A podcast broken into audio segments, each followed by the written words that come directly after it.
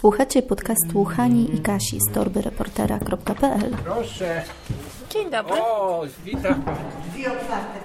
Czy przypadkiem pani by nie zjadła krupniku? Znakomity. Otwieramy przed Wami drzwi do świata dźwięków, podcastów, reportaży i opowieści. Zapraszamy. A to pani nagrywa? Dzień dobry, witam Was serdecznie Hanna Bogoryja-Zakrzewska. Dzień dobry, cześć. Ja nazywam się Katarzyna Błaszczyk i wspólnie z Hanią prowadzę bloga torbareportera.pl. Przez ostatni rok pisałyśmy razem książkę, ale zanim rozpocznę rozmowę z Hanią o tym, jak ona przygotowywała się do tego pisania, to chciałam Wam opowiedzieć taką krótką historię o sobie. Otóż, jak byłam małą dziewczynką, to sklejałam z, z tak zwanych tabulogramów. To były jakieś takie kartki od mojej babci z pracy, zapisane po jednej stronie różnymi liczbami. I sklejałam z tych kartek książeczki, w których rysowałam obrazki i pisałam wiersze. Wiem, że moja babcia bardzo długo je przechowywała i, i tak mi teraz żal, że moja babcia nie doczekała premiery, która będzie 5 czerwca. Premiery naszej książki zdarzyło się naprawdę opowieści reporterskie. Hania była taką osobą, która mocno przygotowywała się do pisania. Haniu, w jaki sposób to robiłaś i co ci to dało? Ja nigdy nie lubiłam pisać. Pisanie to nie jest, czy robienie w słowie, jak to nazywa mój mąż, to nie jest to, w czym ja jestem dobra. To bardzo mnie przeraziło i dlatego pożyczyłam jak najwięcej książek reporterskich albo znalazłam je w domu i zaczynałam je właściwie przeglądać, bo trudno powiedzieć, że każdą dokładnie czytałam, choć były takie książki, do których wróciłam. Tutaj widzisz, jest cały stosik tych różnych książek, właśnie takich, które mi najbardziej pomogły, ale też mam w czytniku te, te książki, więc tego ci nie pokażę. Mam pozaznaczane na przykład przy Krzysztofie Konkolewskim poszczególne rozdziały, dlatego że czytając sobie Konkolewskiego, zdałam sprawę, że bardzo mi się podoba sposób, w jaki zaczyna swoje opowieści, i od razu czułam, że aha, taki początek mógłby być dobry u mnie. To nie chodzi o to, że ja dokładnie w taki sam sposób później to umieszczałam, ale właśnie jakiś taki pomysł znajdowałam, który wykorzystywałam w swojej książce, czyli znajdowałam inspirację. Też czytałam po to, żeby zwrócić uwagę, jak dialogi są konstruowane, bo nie miałam pojęcia. Jak opisywane są uczucia, co bohater myśli, jak to napisać, żeby to było ciekawe, żeby to było dobre. No, ale to wcale nie znaczy, że mi to pomogło w czymkolwiek w, w pisaniu, tak naprawdę, bo przyszedł taki moment, kiedy ja się po prostu załamałam. Dlatego, że uznałam, że ja nigdy tak nie napiszę. No, nie mam szans. Nie mam szans. Ja umiem opowiadać tylko historię, montując to, co ktoś mi powiedział, a nie umiem pisać ładnie. I po takim depresyjnym okresie, powiedzmy dwóch, trzech dni, taka myśl mnie rano obudziła, że no kurczę, no może nie potrafię pisać ładnie, tak? Ale ja mam już te historie, ja już mam bohaterów, bo kiedyś to przedstawiałam w reportażach radiowych. I to są bardzo mocne story, tak zwane. Że to przykuje uwagę. Ja straciłam wartość. Ludzie się bali chyba rozmawiać. Nie wiem, czego takie zastraszenie było. Obchodzili drugą stronę ulicy, czy przechodzili na drugą. Tak jakbym ja była jaka trendowata. Patrzę przez płot, przeskakują zamaskowani, uzbrojeni ludzie. Krzyczę, kto tam? Oni mówią, policja. Podnoszę ręce i stoję, czekam, aż, aż mnie aresztują. Ja mam bardzo ciekawych bohaterów i bardzo ciekawe historie do opowiedzenia. I wiem, mam pewność, że one zaciekawiły słuchaczy w radiu. Bo też czytając te książki reporterskie kilku autorów, uznanych autorów, zdałam sobie sprawę, że zachwycam się ich językiem. Natomiast generalnie w ogóle mnie nie obchodzi to, co napisali. Że aż mi było żal, że tyle pięknych słów na historię, której jest bardzo malutko, która nie jest mocna.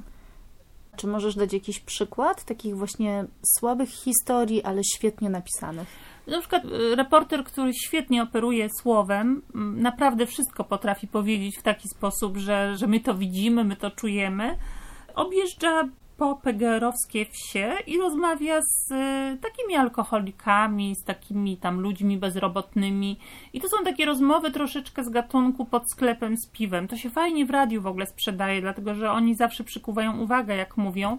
Jak się to czyta, jedno taka opowieść, no jest ciekawa, świat oczami takiego człowieka, ale jak jest reportaży sześć w książce, i to są właśnie takie rozmowy troszkę o niczym, no to gdzie tu jest napięcie? Przecież w opowieści my musimy na coś czekać, że coś się wydarzy, prawda?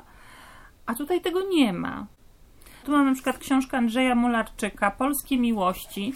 To jest dokładnie to, co my robimy, że każdy ten rozdział opowiada jakiś los ludzki, zwykły, ale niezwykły. Coś się przed nami odkrywa, jest jakaś tajemnica. Proszę mi powiedzieć, co Panią interesuje i co Pani wyczytała? Co by Pani ode mnie chciała wiedzieć?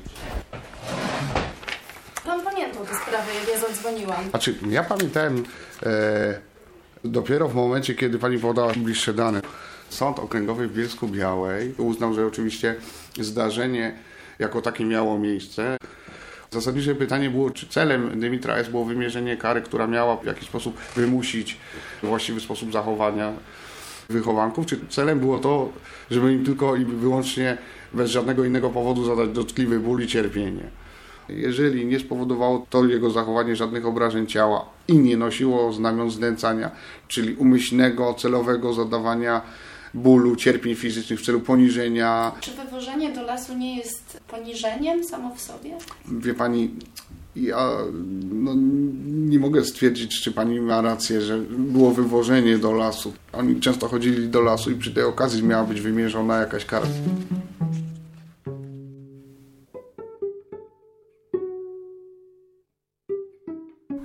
Tych nowych reportażach współczesnych y, ja bardzo często nie znajdowałam tej tajemnicy.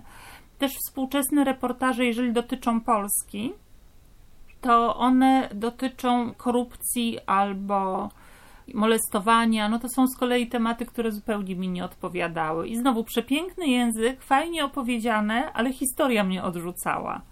Dlaczego? No bo ja nie lubię, jak coś już jest tak wprost napisane dokładnie, gdzie dotykał, jak dotykał, jak to robił, jak gwałcił. Nie jestem przygotowana chyba na taką dużą dawkę takich strasznych faktów. Potrafię to znieść, jak mi ktoś to opowiada do mikrofonu, a nie mogę tego oglądać w telewizji i trudno mi się to czyta. Czy w reportażu pisanym więcej jest faktów czy emocji? To właśnie zależy dokładnie u kogo, dlatego że taką książką, która mnie zachwyciła i chyba najbardziej mnie zdołowała, że nie potrafię tak pisać, to była książka Ewy Winnickiej, Był sobie chłopczyk. Napisana wydawałoby się suchym językiem, takim bardzo sprawozdawczym. W tej książce chyba nie ma żadnego zbędnego słowa. Fakty, które ona przedstawia, cały czas nam działają na emocje. Cały czas ja sobie powtarzałam, to jest niemożliwe, żeby ta historia się wydarzyła. To jest niemożliwe, żeby takie rzeczy się działy.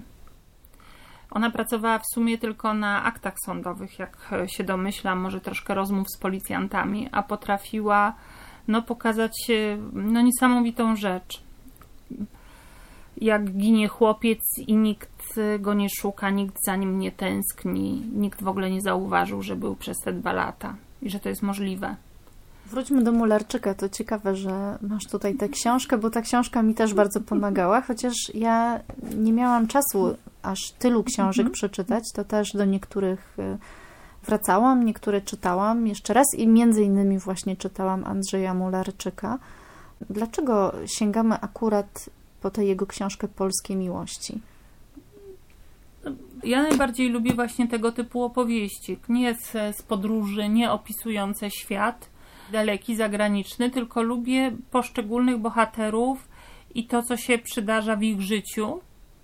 I też rzeczy, które no, dotyczą takich uniwersalnych pojęć, typu właśnie miłość, nienawiść, wojna. To mnie zawsze bardzo interesuje i to w tej książce jest tak się składa, że ja ostatnio czytam dosyć dużo książek, które są wydawane nie przez wydawnictwa, a przez osoby, które je napisały. To są najczęściej kobiety. I y, mówiłam tutaj, że Ewa Winnicka bardzo się zastanawiała nad każdym słowem, którego używała w tej książce, i może dlatego ta książka na mnie tak mocno podziałała. Książki tych kobiet, które ja czytałam, są bardzo ciekawe, jeśli chodzi o treść, ale właśnie one mnie denerwowały y, językiem i formą, dlatego że było tak dużo powtórzeń w tych książkach.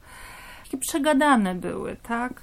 Że tak sobie pomyślałam, że jeżeli się bierzemy za pisanie książki, to warto najpierw zajrzeć do autora, y, którego zapamiętaliśmy, który był dla nas ważny. I właśnie też przeczytać jeszcze raz tę książkę i przeanalizować, co mi się podobało, dlaczego ona mi się podobała, co w niej takiego jest, jak coś zostało zbudowane. No, poczytać więcej, a nie po prostu siadać i od razu przelewać na papier wszystko, co nam przyszło do głowy. No, ja też mam taki syndrom grzecznej uczennicy, która się musi przygotować do wszystkiego. Nie lubię tak po prostu siadać i chociaż nic nie umiem, to od razu y, zacznę coś tworzyć. Ale ja myślę, że taki jest lepszy efekt, żeby jednak troszkę troszkę się do czegoś przygotować, że, że w rezultacie to będzie lepsze. Dziękuję Ci bardzo. Rozmawiałam z Hanną Bogoryja-Zakrzewską, która jest moją koleżanką radiową, a przy okazji napisałyśmy razem książkę. Zdarzyło się naprawdę opowieści reporterskie, która już 5 czerwca 2019 roku ukaże się nakładem wydawnictwa Znak. Jeżeli macie jakiekolwiek pytania, to napiszcie na mnie w komentarzach albo mailem. Nasz adres to torba reportera małpa gmail.com. Słuchacie podcastu Hani i Kasi z torbyreportera.pl Proszę. Dzień dobry. O, witam pani. Czy przypadkiem pani by nie zjadła krupniku? Znakomity. Otwieramy przed Wami drzwi do świata dźwięków, podcastów, reportaży i opowieści. Zapraszamy. A to pani nagrywa?